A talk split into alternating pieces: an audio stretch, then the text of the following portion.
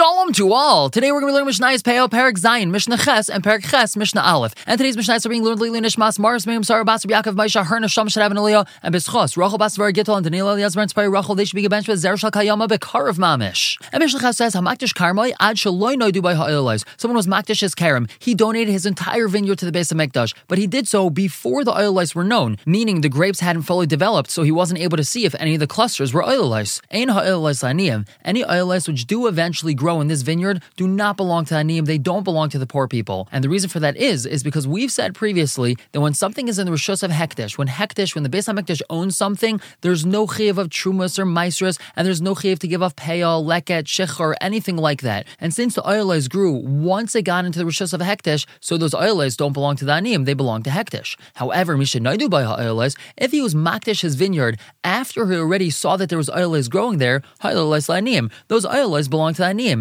He can't give that which rightfully belongs to Aneem to Hekdesh. He could give that which belongs to him to Hekdesh, but that which belongs to Aneem, which is the Ayolais, he can't give that to Hekdesh, so the Aneem are allowed to come and take their Ayolais. Rabbi Yaakov says, Yet nu Schar Gidulin la Hekdesh. The Aneem still have to pay the value of that which grew, that's Schar Gidulin, the value of that which grew, they have to pay that to Hekdesh. So let's say when he was Makdish's vineyard, every Eyleis that was growing was worth $1, and by the time the Aneem were able to come and get them, they were each worth $1.50. That means that this Eyleis grew an extra 50 cents in Hektesh's property. The Aneem would have to pay that 50 cents to Hekdesh, and then they could take the Eyleis. And the Mishnah continues with another halacha. Ezuhi shikcha ba'aris. What exactly is shikcha when it comes to an aris, when it comes to vines growing on a trellis?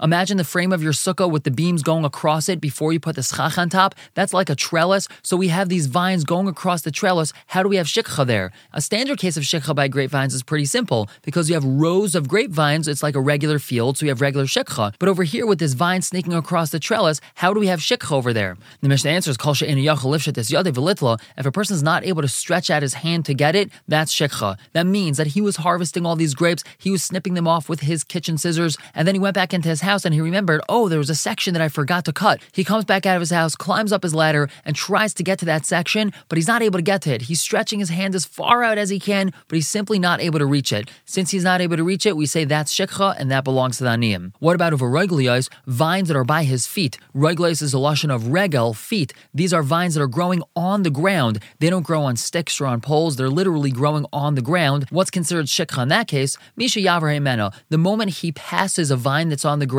the second he passed it, that's already considered shikcha. And now moving on to Perik Ches Mishnah Aleph, the Mishnah begins with a question. When is everyone allowed to take leket? Now we know that only Aneem are allowed to take leket, shikcha, and peah. So what does that mean, when is everyone allowed to take leket? And the answer is that after the harvest, the Aneem go through the field, they take leket, shikcha, and peah, and then they leave. Let's say a person's walking through the field, a random guy is walking through the field, he's using it as a shortcut, and he sees a whole bunch of stalks on the ground. Is he allowed to take those?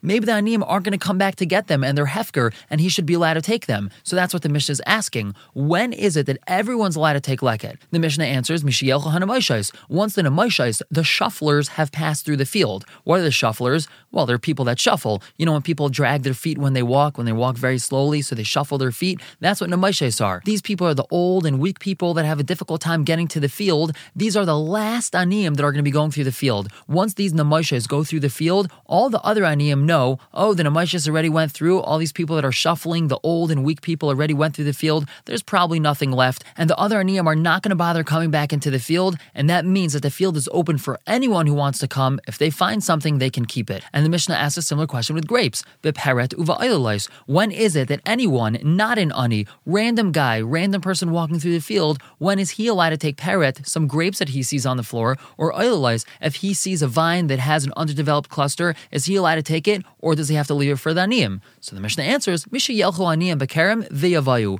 Once the Aneem have went through the vineyard, and V'yavayu, they came back, meaning the Aneem have been through this vineyard twice. After they've been through it twice, they basically took everything that's there. Now if a random guy who's not an ani goes through it and he finds something, he can keep it because the Aneem aren't going to be coming back. Same question with olives. The Mishnah continues, Ubezesim, when is a regular guy allowed to take olives that he finds on a tree? Perhaps he has to leave those for the Aneem. The Mishnah says, Mishaterad Reviah Shnia, from when the second rainfall has fallen, after that second rainfall of the season, the Aneem aren't going to be coming back into the field because people have already harvested their olives, they've already picked their olives, and the Aneem have already come to take Leket, Shekhar, and Peah. So a random guy going through the field is allowed to take those olives. Now, Amar Rabbi Yehuda. Rabbi Yehuda says about this olive case,